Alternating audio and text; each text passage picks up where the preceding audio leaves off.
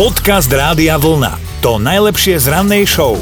Dnes sa nám teda rozbehla v komentároch poriadna debata. No a Peťo sa k nej pridal a v tomto momente už je spolu s nami aj Véteri. Peťo, dobré ráno z Rádia Vlna, ahoj. Zdravím. No sme zvedaví, že kto teda kde zaspal, v akých situáciách, na akom mieste, čo sa podarilo tebe. Tak mne sa podarilo zaspať na mojej svadbe, ktorá bola už skoro pred 30 rokmi, mm. lebo som hral akciu, takže o 5 ráno som končil, o 7 som bol v kostole s mojou budúcou pani. No a keď pán farár pekne tak vykladal to, čo mal, tak ja som proste zaspal, manželka ma kopala do nohy, no ale tých 10-15 minút hlava sklonená, každý na mňa pozeral, že čo sa deje, no ale sme spolu 29 rokov, všetko dobre dopadlo, ale bolo veselo proste. No, ale ty si frajer, ja som myslel, že si zaspal na minútku, hej, a ty že 15-20 minút, hlava sklonená, perfektné.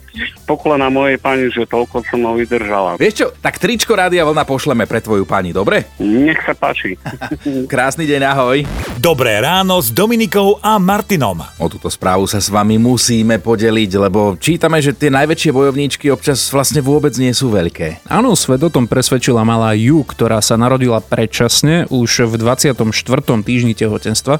A teraz počúvajte tie čísla. Merala iba 24 cm a vážila len 212 gramov. Normálne mám zimom riavky z toho, čo hovoríš. Lekári v singapurskej nemocnici, kde sa o ňu starali, jej nedávali veľké šance. Mm-hmm. Napriek tomu sa rozhodli urobiť všetko preto, aby zabojovali o jej krehký život. Na starostlivosť o malú Ju sa dokonca podarilo vyzbierať aj vyše 360 tisíc dolárov. No a Ju strávila v nemocnici 13 mesiacov, čo teda nie je málo, ale teraz prišla pozitívna správa. Prepustili ju domov a to najhoršie by už mala mať za sebou. Rodičia sa teda pochopiteľne tešia, lebo drobná bojovníčka už nie je až taká drobná, váži oveľa zdravších 6 kg aj 300 gramov. Perfektné, tak aj my želáme malej jej Ju pevné zdravie a rodičom ešte veľa síl.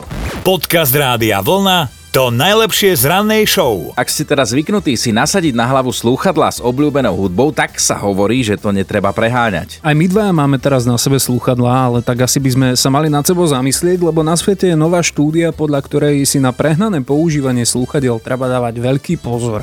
Ľudia, ktorí tak robia, majú totiž väčšiu pravdepodobnosť byť osameli.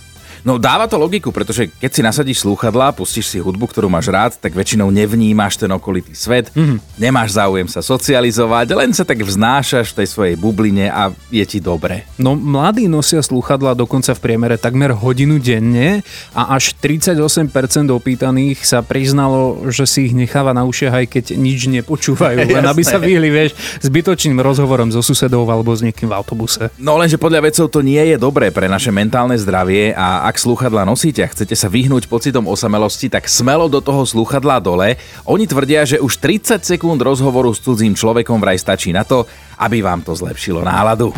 Dobré ráno s Dominikou a Martinom. Dnes sa bavíme na vtipných miestach, na ktorých sa vám podarilo zaspať a kto ste boli na vojenčine, tak sa teraz môžete vcítiť do Lacovho príbehu. Tak Laco, dobré ráno. No čau. Povedz nám takto, že kde si ty teda zaspal, v akej situácii, kedy?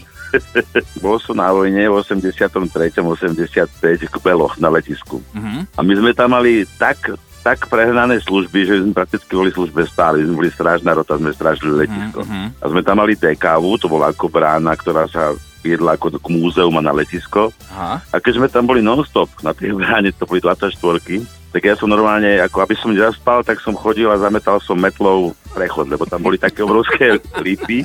Áno. A zametal som stále ten prechod hore-dole. No ale to boli 4 hodiny ráno. No ja som zastal na prechode normálne v strede na, na jednom, jednom pásiku. Ja som si ten prechody rátal. Hej, to ich bolo 9. A chodil som z kraja do kraja a zastal som v strede, som sa oprel metlu a natvrdo, ale to bolo minus 20, minus 25, zima ako svinia, v kožuchu na obliekaní ako taký cibuláš. A ja som sa oprel tú metlu, tak ja som natvrdo zaspal úplne na drzovku. A teraz zrazu len tr- trúbi auto, hej, a ja, ja v strede cesty opretého metlu čumím potom chlapíkovi, chlap šumal po mne.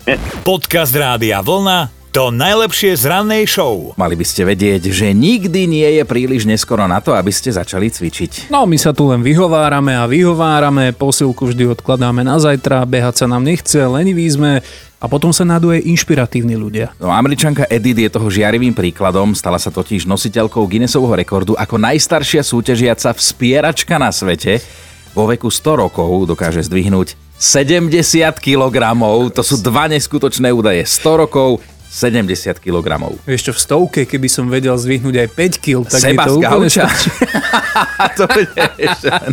No Edith je už prababička, hej, a do fitka začala chodiť a toto je tiež super, keď mala 91. Wow. Si zober, že máš 91 rokov a povieš si, hm, čo by som tak namiesto paprikáša, idem do posilky. No predtým rada tancovala, tak to je trošku zmena. Ale zase nezávidíme nikomu, koho prababička dáva 70 kg na činkách, lebo to sa neodvážiš povedať, že si nedáš dupľu.